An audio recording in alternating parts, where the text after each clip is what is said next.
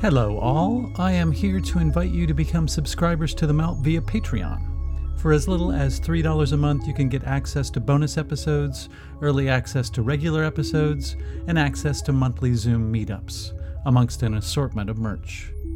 It's super easy to do. Just click the link below, and you will be directed to Patreon, and there is where the magic happens.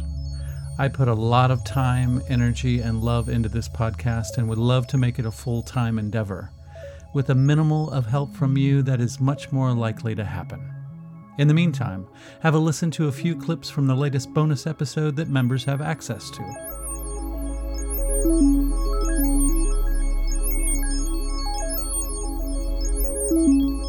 It, it's real simple for me. Mhm.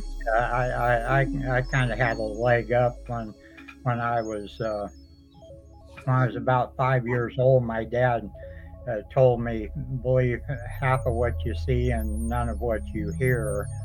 So I kind of, and then I saw the Wizard of Oz and the dude behind the curtain. Exactly. And it, it literally clicked for me. Yes. Uh, yeah, I mean, and then it goes back to it's like uh, this archaic, Archaix dude, you Yes.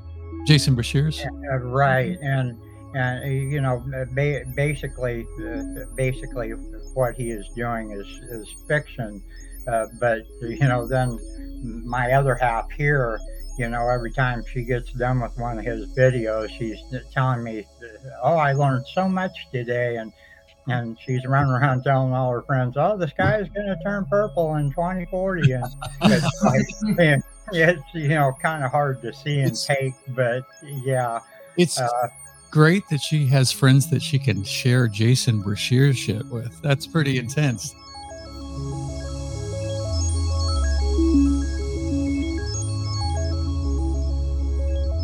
you know, if we look at books and TV and movies and all the predictive programming, that stuff affects people. And not everybody has the strong constitution to be able to, you know, kind of field what's real and what isn't. And I mean, you're talking about Jason Breshears and um, your friend there, Hank.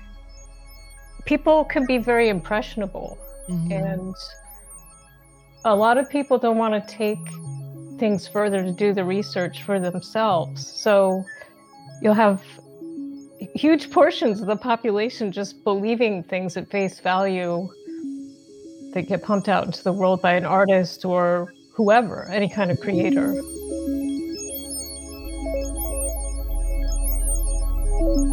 my my my gut feeling is that um, is is more sort of a, an anarchist thought that anything goes really, and it's up to the person to discern Yes. what they you know whether or not they're involved with it or not. Um, because without that, then there isn't um, there, there isn't truth, or there isn't the, you know the, the ability to, to find truth or, or, or discern.